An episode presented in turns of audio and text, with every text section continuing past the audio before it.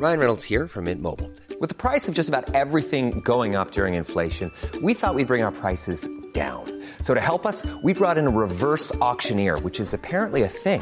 Mint Mobile unlimited premium wireless. Ready to get 30, 30, bit to get 30, bit to get 20, 20, 20, bit to get 20, 20, bit to get 15, 15, 15, 15 just 15 bucks a month. So, Give it a try at mintmobile.com slash switch.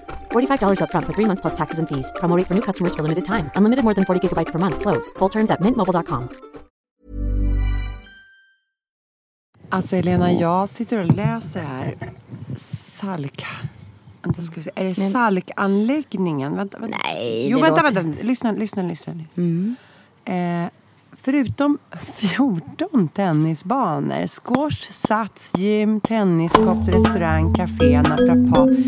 Alltså, är, är allt inomhus eller utomhus? Du har ju varit där. Jag har aldrig Men varit jag där. vet inte, jag var inomhus. Det var ju, jag hade dunjacka på mig så det måste ju varit kallare väder. Och jag vet att jag slogs av att det var guldgranar i, i omklädningsrummet. Du lyssnar på Tennisvänner, podden som servar tennisglädje och görs av och för hobbyspelare. 15 love. Please take your seats quickly, ladies and gentlemen. Thank you. Ja, Men vi har ju snabbt samlat eh, ihop oss på min altan, du och jag. Och jag har riggat upp, vi har riggat upp poddprylarna den här ljuvliga sommarkvällen som det har blivit. För att vi behöver göra en upptakt för vi har blivit inbjudna. Kan du berätta? Vi har ju blivit inbjudna till Salk. Eh, en, en, en helt fantastisk inbjudan. Eh, för att eh, vi vill ju inspirera. Alla som spelar, oavsett nivå. Exakt. Oavsett om man spelar hellre än bra. Ja, precis. Och där fanns det en gemensam nämnare. Det verkar som att de är på samma ton. Just det. Så att direktören på Salk hörde av sig. Mm. Eh, och frågade om vi ville komma dit och Just det. uppleva hallen. Så, där. Och vi tänker såklart ta med er på resan nu. Ja, vi har ju Eh, världens tillfälle här att faktiskt... Ja, vi tar alltså, ju såklart utrustning med oss under Ja, men armen nu- och går. Nu tänker jag vi- på var, var vi- ska vi spela in någonstans? Nej, vi får göra det i, vi får göra det i, i omklädningsrummet, Kanske lite jag. allt möjligt. Lite från banan. För vi ska ju få träffa det, en av deras topptränare. Lite från banan, lite intervju och lite från omklädningsrummet. Men hur funkar det då, Helena? Jag Man kan inte gå runt med de här. Ni kan inte... Nej. Men lite ljudupptagning kan vi kanske få. Ska man inte använda telefonen då, tänker du? Ja, kanske det. Ja, det är roligt. Men lite intervju, Ja. skämt, eh, Ja, ska vi få till i alla fall. Eh, eh, men, eh, ja. Nej, men precis. För, vi, vi får Ja, sansa oss helt enkelt. Ja, men jag, tänkte, jag fick bara bilden av oss när vi sitter i omklädningsrummet bland guldkranarna. Ja. Men okej, kan vi inte googla lite till på historien om så här? Har du fåglarna redan? Ja, det är helt underbart. Det, jag hör duva. Är det talg också som låter... Ja. Så här. Nu googlar jag Salk. Salk. Payoffen är Tennis for life. Det gillade jag! Ja. Ord och inga visor. Ja. Om man kan få in tennis och life i en och samma payoff så tycker jag check på den. Ja, det är helt klart Ja, det är som ett livselixir. Bra gjort. Eh, SALK, S-A-L-K, står för Stockholms allmänna låntennisklubb. Startade 1913 och en av Sveriges äldsta och största tennisklubbar. Coolt. Coolt! Eh, och sen har de två våningar så känner jag att jag väljer överslafen. Jag vill spela på övervåningen. Det känns så roligast. Som när man fick sova vi, vi, kanske, vi kanske inte riktigt kan välja. Nej, Men, kanske. men det blir väldigt roligt om vi gör det. Genom åren eh, har ett stort antal tennisspelare fostrats i Salk varav några av de mest kända är Björn Borg, Niklas Kulti och Joakim Pim-Pim Johansson. Som du har träffat! Ja, det var jag, men jag fick ju träna en timme Ja, med det Pim-Pim. härligt. Och det var faktiskt något helt fantastiskt. Har man, eh, ska man ge bort en bröllopspresent eller en om någon fyller jämnt som man vet spelar tennis. Alltså en finare present. Då är det tips att ge med en riktig topptränare. För det var en fantastisk upplevelse. För att dels så sa ju han saker hur han tänkte när han servade och hur han tänkte när han... Eh, han sa så här, min, min boll har alltid en adress. Precis. Min boll ska få en adress, Ja. tänker jag. Ja, precis. Men eh, så är det i alla fall med Salk att fr- 1913 startade de och 2018 så kommer Tennisvänner dit. Och vi gör en, en sändning och en liten intervju. Jättekul. Perfekt. Välkomna med på den resan.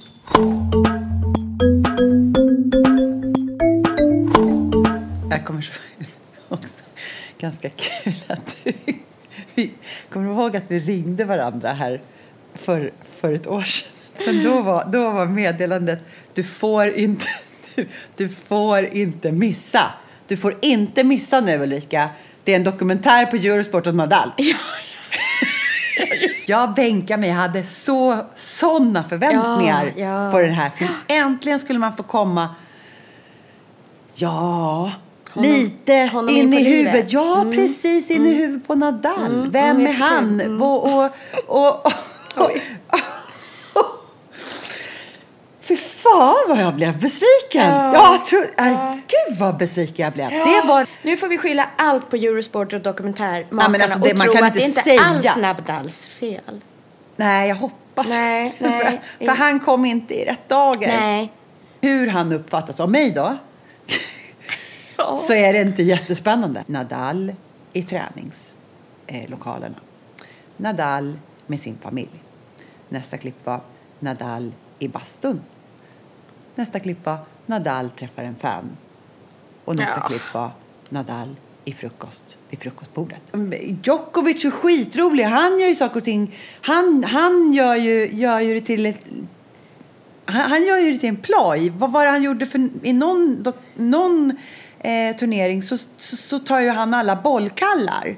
Ja, och, ja, ja. och liksom tackar publiken åt varje väderstreck. Skithärligt. Ja, ja. Han kysser gruset Ja, öppna. ja, precis. Han, han gör liksom och han gör ska det korstecknet och tackar Gud och allt vad det är liksom. Men Ja, det, där- då han det bjussar på det Mm, och ja. Mm, det, är, det är inte riktigt Nadals stil som jag har uppfattat honom. Nej. Från att absolut inte känna, Nej. Mm. känna honom eller liksom veta någonting egentligen.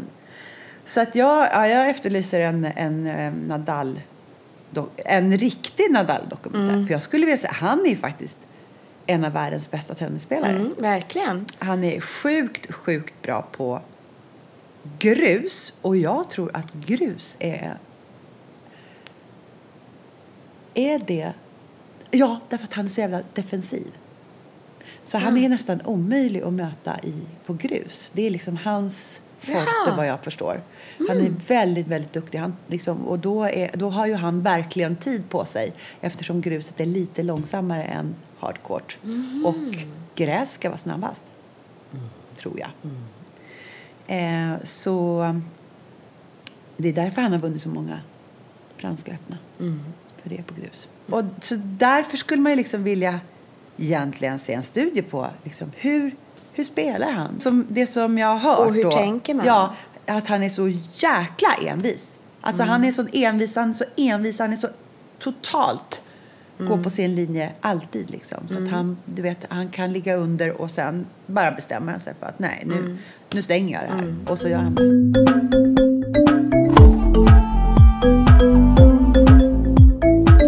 Men du, gräs. Mm. Eh, jag satt och tänkte nu. Har du spelat på en gräsbana? Nej, nej, jag har jag har inte gjort det. Inte jag. Nej. Och jag satt och jag tidigare i veckan så tänkte jag så här, ja men alltså inför nu att vi ska sitta och podda. Eh, vi måste liksom, nu, nu närmar sig de här stora tävlingarna, vi kanske ska prata något. Eh, Men nu kommer jag, nu kommer jag, på, nu kommer jag på någonting. Nu kommer jag på någonting som är också superspånigt. Ja. Men ganska roligt. Jag tycker det är så störande. Jag tycker det är jättestörande, Helena, att, att gräsplanerna på Wimbledon är så fula på final. Ja, men det är nu du... det är nu du kommer till pudelns kärna för att... Det, är så fult. Ja, det, jag tycker... Jag, jag kan ingenting direkt om de här stora tävlingarna. Hur funkar det? Vilka spelare? Vad, vad är liksom... Eh, vilka... Hur är spelarna rankade? det, det där är inte mitt ballgame. Men jag tittar ju lik förbaskat på Wimbledon från början till slut. And I love it. Ja, det är, det är så Och underbart. då är det ju liksom, det är spelet. Ja, det är men det är, också. det är hela sättet. Ja. När de gör sina droneåkningar, kameraåkningar utanför Wimbledon. Man ser alla engelsmän. Ja. De går där. Det är Ja, man racing vet green exakt var det är färger och rött också. Mm. tegel. Ja, och så ser man de här storbildsskärmarna. Man vet ju liksom att de åker dit, Mannerhuset. Det är ju lite, Ja, det det är är ju så- lite proms. Det är, Ja, det, det är så deras engelskt. kultur Ja, det är så engelskt. som är så härlig. Och sen då kan jag älska eh, att det är vitt. Vita kläder. Ja. Nej, allt är underbart, men jag är med dig. Det är fult gräs. Det blir fult på Det slutet. blir ju fult. Och jag, eh, det är ju oftast liksom, man, man, man hänger inte riktigt med exakt när det börjar och så, så är det på liksom. Så har Nej, det gått det. halva turneringen har det Just gått. det, så är det. Så då är ju liksom frågan, hur såg det ut från början? Ja, ja. För det var ju säkert fina, jätte, jättefina. Och sen blir det jävligt sli- slitigt såklart. Ja. Det, blir, det slits ju Och det den måste ju veckan. spela väldigt stor roll för spelarna. Det måste ju vara väldigt halkigt på slutet där när det är helt liksom nersprunget. ja, det måste ju vara en, annan, eh, en helt annan känsla. Egentligen så borde det vara halkigare i början. Men tänker att Mm. kanske. gräset är, är, är, är halkigare. Ja. Ja, jag har inte spelat på gräs. Jag vet inte alls hur det känns. Men jag... Nej, men nu kommer den här. För vi kanske kommer göra det. För jag, jag... I ett sammanhang, nu bara med jobbet, satt jag och lunchade med några som jag aldrig träffat förut. Och sen så eh, satt och pratade om ditt och datt. Och podden dök upp. Och då så sa den här killen. Ja, har ni vallfärdat då? Eh, vad, vad, vad? Jag kände jag hängde inte riktigt med. ja, har ni vallfärdat till Plantehagen? Nej. Och då berättar han att det finns ju gräsbanor i Sverige. Eh, någonstans utanför Båstad, nere i Skåne. Och det är ett par där nere. Ett vanligt, bor på, la- på landet där, kanske har en gård eller jag vet inte. Eh, som anlade gräsbanor 1978, tror jag. Typ. De heter Plantehagen. Och där får alla spela. Jag blev ju så nyfiken. Så att dels berättade han att de, för de har landställ nere söderut. Så de är ett kompisgäng som kör sin egen Wimbledon där varje Nej år. men gud vad jag älskar- underbart! Jag Jag dör! dör! Det är så Nej, jag vill underbart! också vara de med har på gjort det i flera år och det är bara vita kläder. Ja, jag älskar och de eh, liksom har buckla och alltihopa. De kör men sitt egen Wimbledon. Herrar, damer. Ja, jag, kä- jag Jag blev så super, super, super Äh, inspirerad. Äh, gud, och, eh, eh, och sen googlade jag ju det här stället och det är ju helt ljuvliga gröna tennisbanor. Mm. Vi kommer lägga ut en bild på Instagram på det här. En stolthet eh, för Sverige att vi har fina gräsbanor i Plantahagen.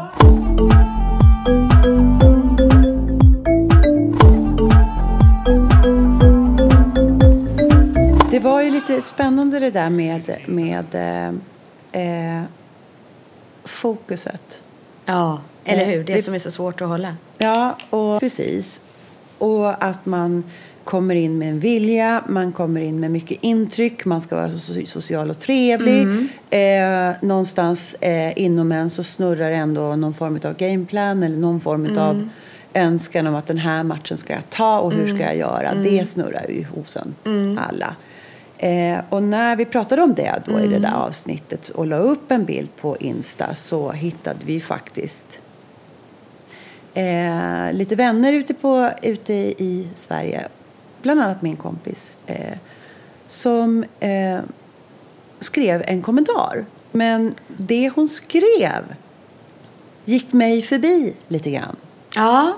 För hon skrev så här, Ulrika, jag tror att du eh, söker någon form av fokus. Och det här handlar om kommunikation, Mm. Ja, skrev det hon. är ju spännande. Ja, den tänkte jag, den måste vi utforska. Och vad det. Jag tycker vi ringer henne. Ja.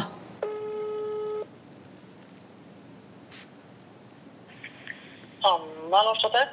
Hej Anna, det är Ulrika här. Och Helena. Tjena, tjena! Tjena. Välkommen till våran podd! Ja, men tack! Tack! Vilken ära! Eh, jo, vi pratade ju lite grann om eh, det här med fokus på tennisbanan. Eh, så skrev du ett eh, väldigt spännande inlägg på Insta under just den här rubriken och skrev att det här handlar om kommunikation. Spännande. Och jag, Ja. ja. Ja, ska, ska jag utveckla? Gärna, för att jag måste säga det att jag förstod inte eh, vad du menade då. Så jag, har, jag har spelat tennis som junior, så spelade jag på elitnivå. Då körde jag liksom mest på, kan man säga. Eh, jag hade jättebra tränare som var med och coachade, men vi pratade inte jättemycket liksom mental träning. Eh, utan det var mer att ja, köra på. Ibland gick det dåligt och ibland gick det bra. Eh, eh, sen eh, utbildade jag mig till, till professionell sångerska, operasångerska.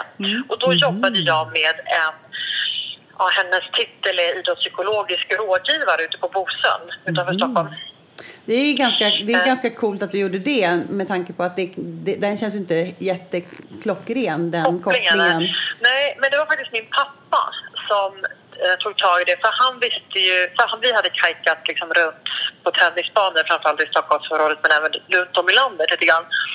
Så att jag tror han såg att det jag håller på med i sången är samma sak som jag höll på med på tennisbanan.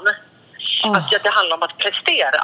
Och, och då var det lätt för mig också att anamma liksom ett, ett, ett mindset på att eh, tänka prestation och tänka tävlingssammanhang. Jag kunde bara översätta det till sången där det handlar match för mig var provsjungning eller konsert eller föreställning. Men just då så stod jag inför att söka till eh, operahögskolor framför allt och då upplevde jag att jag fick inte ut max på provsjungning som jag fick på kammaren och det är ju helt avgörande att jag är liksom bäst när det gäller. Så där är det ju lite samma sak som att vara på match.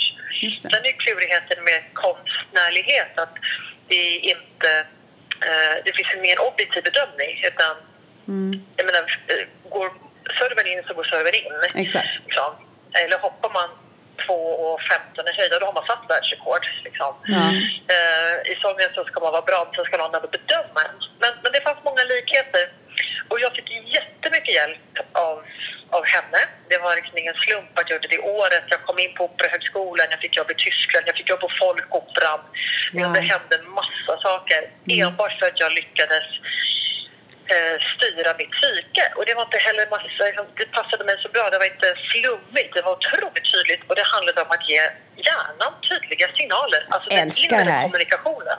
Ah, Liksom. Och sen när jag nu har tagit upp tennisen då efter att den har legat i träda i 25 dryga år så kände jag direkt att jag eh, ganska snabbt så blev jag så frustrerad över att jag inte var så bra som när jag var 17. Det var jättekonstigt kan man ju tycka. Eh, eh, Men sen, och sen ville jag börja tävla, tyckte det var kul att börja spela matcher. Och så ser jag då, nu lite ändå visare och klokare, att jag är på väg in att gå in i prestation. Så att efter, att jag jobbat, jobbade med henne då i, i sången så jag, eh, tog jag sedan en hel, en hel utbildning i, i kommunikation och ledarskap då, som är metakommunikation. Och det är liksom de, de grunderna och den kompetensen som jag använder mig av nu. Och, eh, och det kan vi praktisera på vad som helst i livet egentligen. Men i tennisen så blir det väldigt tydligt för mig, eh, precis som det numera är i, i sången som inte är mitt primära det är inte mitt primära yrke. Jag sjunger fortfarande idag men med utgångspunkt från glädje. Ja. Eh, och inte prestation, inte att jag ska bli bedömd, inte eh, kravfyllt. Nej. Och det har jag liksom upplevt att, att den drivkraften ger ett resultat som är långt högre än om jag fokuserar på prestation. Så så har jag tänkt nu med tennisen när jag börjar spela matcher. Jag försöker liksom hitta då det här med tillstånd som är ett ledord för mig. Ja. Att jag, att jag söker, istället för att liksom peppa mig och bara säga att ja, jag ska vinna den här bollen eller nu ska jag vinna den här matchen. Mm. Utan bestämma mig för vad vill jag ha för tillstånd när jag spelar idag. Att man kan förlora sig i nervositeten och man tänker på hur andra ska Absolut. uppfatta en. Och det är väl egentligen det som är så farligt, att man, att, att man på något sätt bedömer sig utifrån Ja. eh, istället för att gå in totalt i uppgiften. Har, Ja. Kan det vara något sånt? Precis, exakt det är det det är. Att du inte håller på och värderar då massa Nej. saker som händer runt om. Och det kan ju vara saker som du inte, du har inte en chans att påverka hur människor uppfattar dig. Det kan du inte ta ansvar för. Men om du börjar ta ansvar för det, om du börjar värdera sådana saker eller börjar värdera hur motståndaren dömer bollar till exempel. Det kan ni se fler som känner igen sig att man Ja. står på matchen så känner man att den där bollen var banne mig inte ute. Men motståndaren dömer ut den i alla fall. Det är ju bara liksom, Släpp. du kan inte ta ansvar för det. Nej. Utan då gäller det att du ändå säkrar upp ditt eget välbefinnande, ditt eget tillstånd. Så att du får ut mest av det du vill få ut. Hjärnan eh, behöver tydliga signaler. Och det är jag som kommunicerar med min hjärna.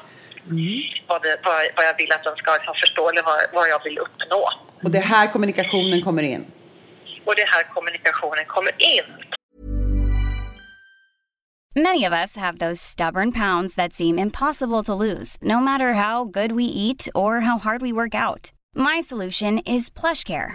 PlushCare is a leading telehealth provider with doctors who are there for you day and night to partner with you in your weight loss journey. They can prescribe FDA-approved weight loss medications like Wagovi and Zepbound for those who qualify. Plus, they accept most insurance plans. To get started, visit plushcare.com slash weight loss. That's plushcare.com slash weight loss. Hey, it's Danny Pellegrino from Everything Iconic.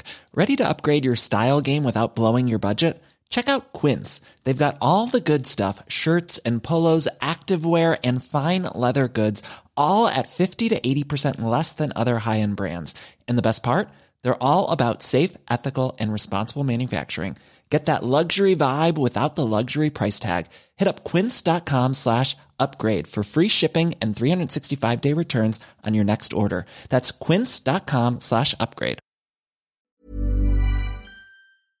Eh, men om jag ska ta något exempel Ja. till exempel då. Eh, och jag tror jag tar det från eh, när jag provsjöng mycket. För, det, för mig är det väldigt, väldigt tydligt.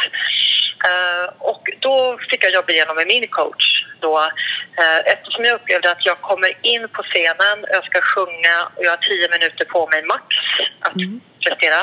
Eh, och så kunde jag känna hur mitt ena ben började skaka av nervositet till exempel.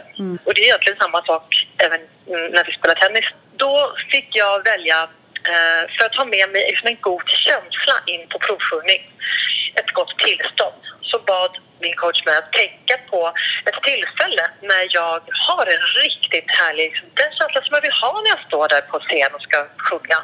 Vad är det jag vill ha för känsla? Och då eh, bara slöt jag ögonen och så, det som ploppade upp i mitt, det var julafton hos mormor och morfar när jag var liten. Okej. Eh, Och jag tror att det också var för att det är en spänning i julafton, eller var det för mig? Det var fanns en spänning samtidigt som det var en otrolig...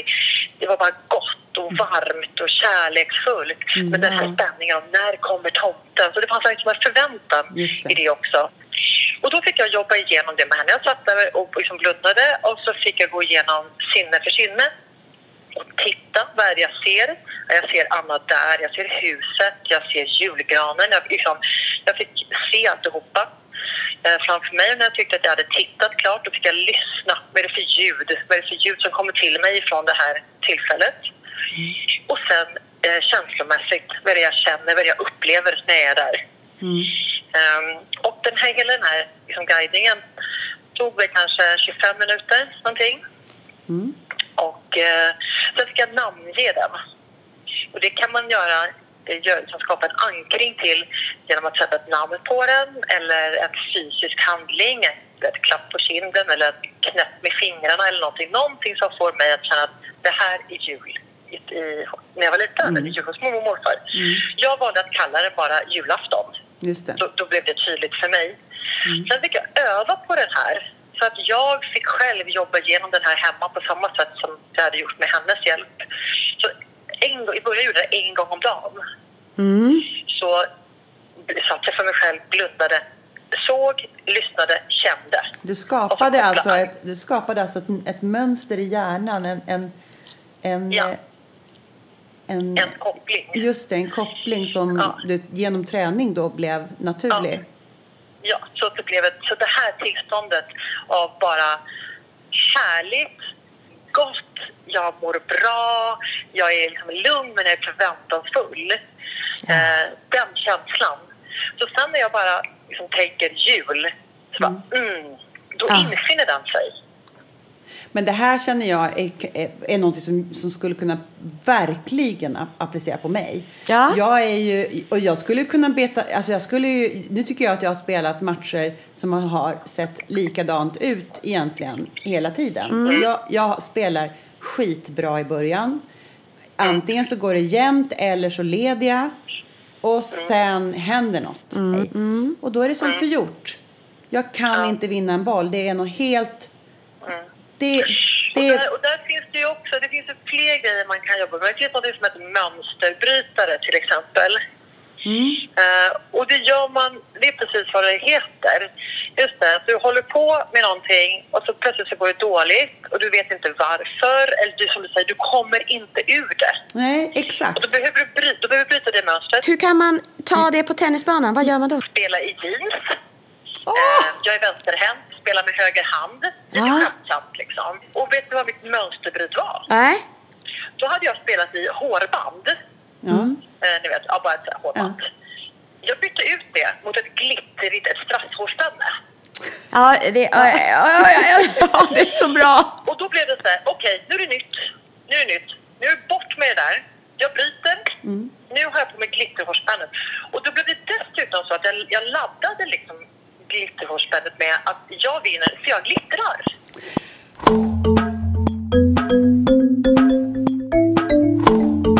Eh, vi fick ju tips här att bryta ett mönster.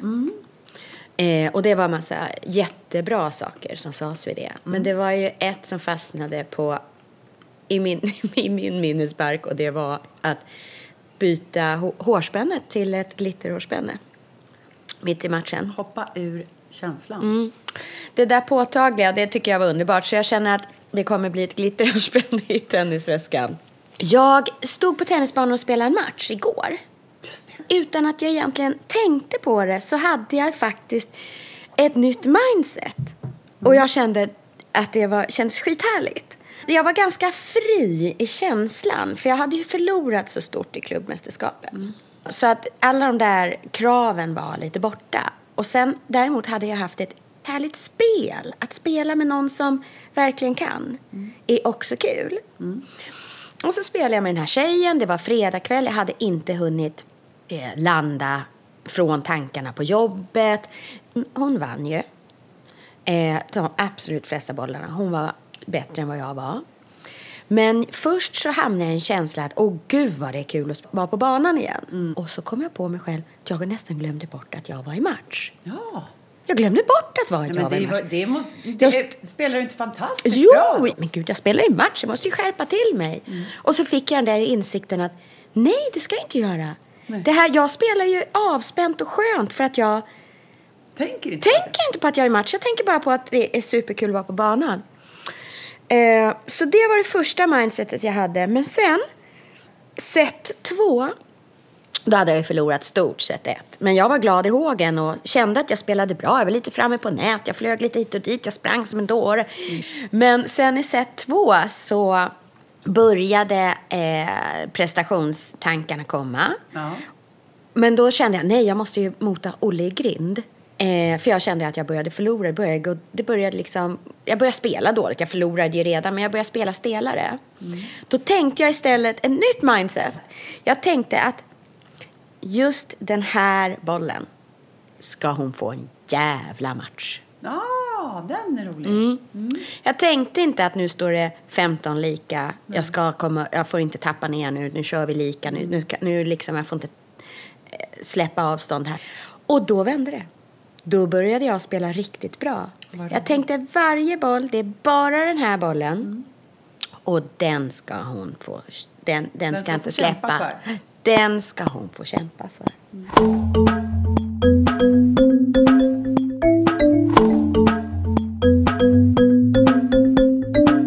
Den här Easter Camp som vi spelade tillsammans i Mälarhöjden.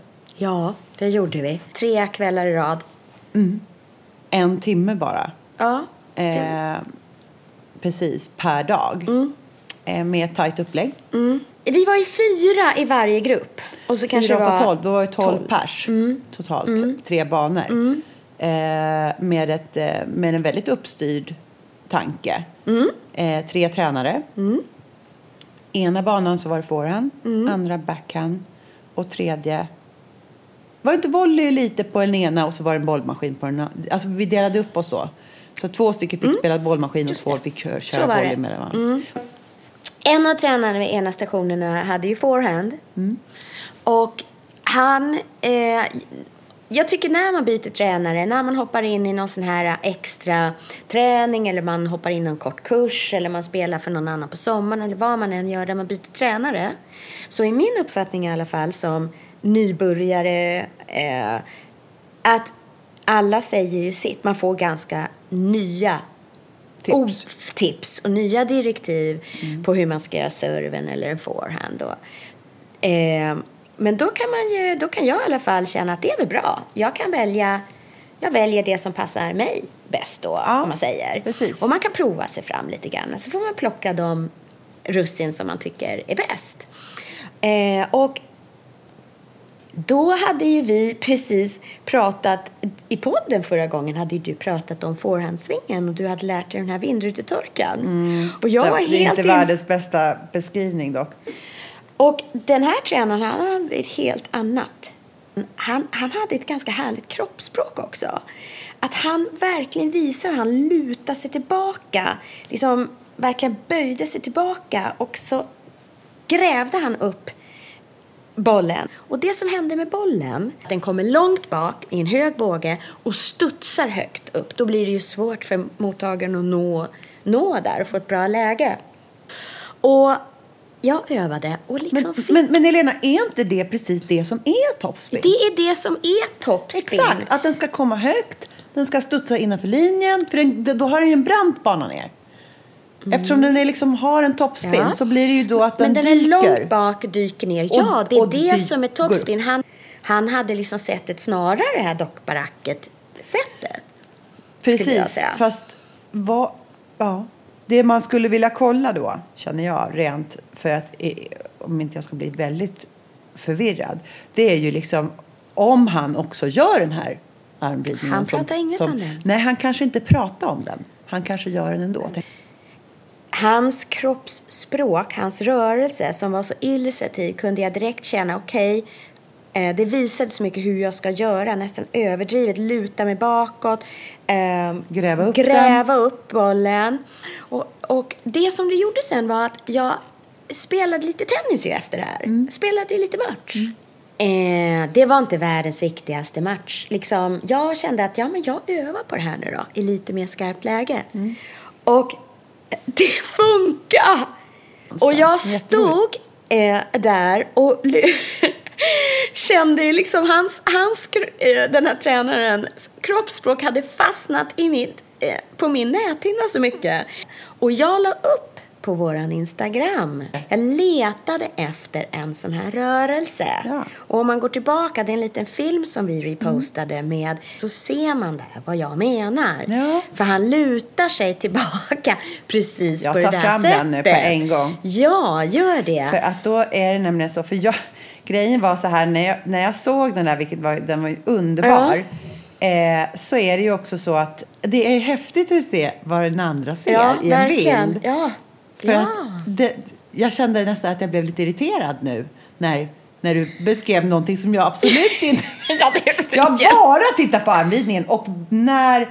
Hur, hur, racket, hur han för racket genom slaget. Ja. Liksom. Men du...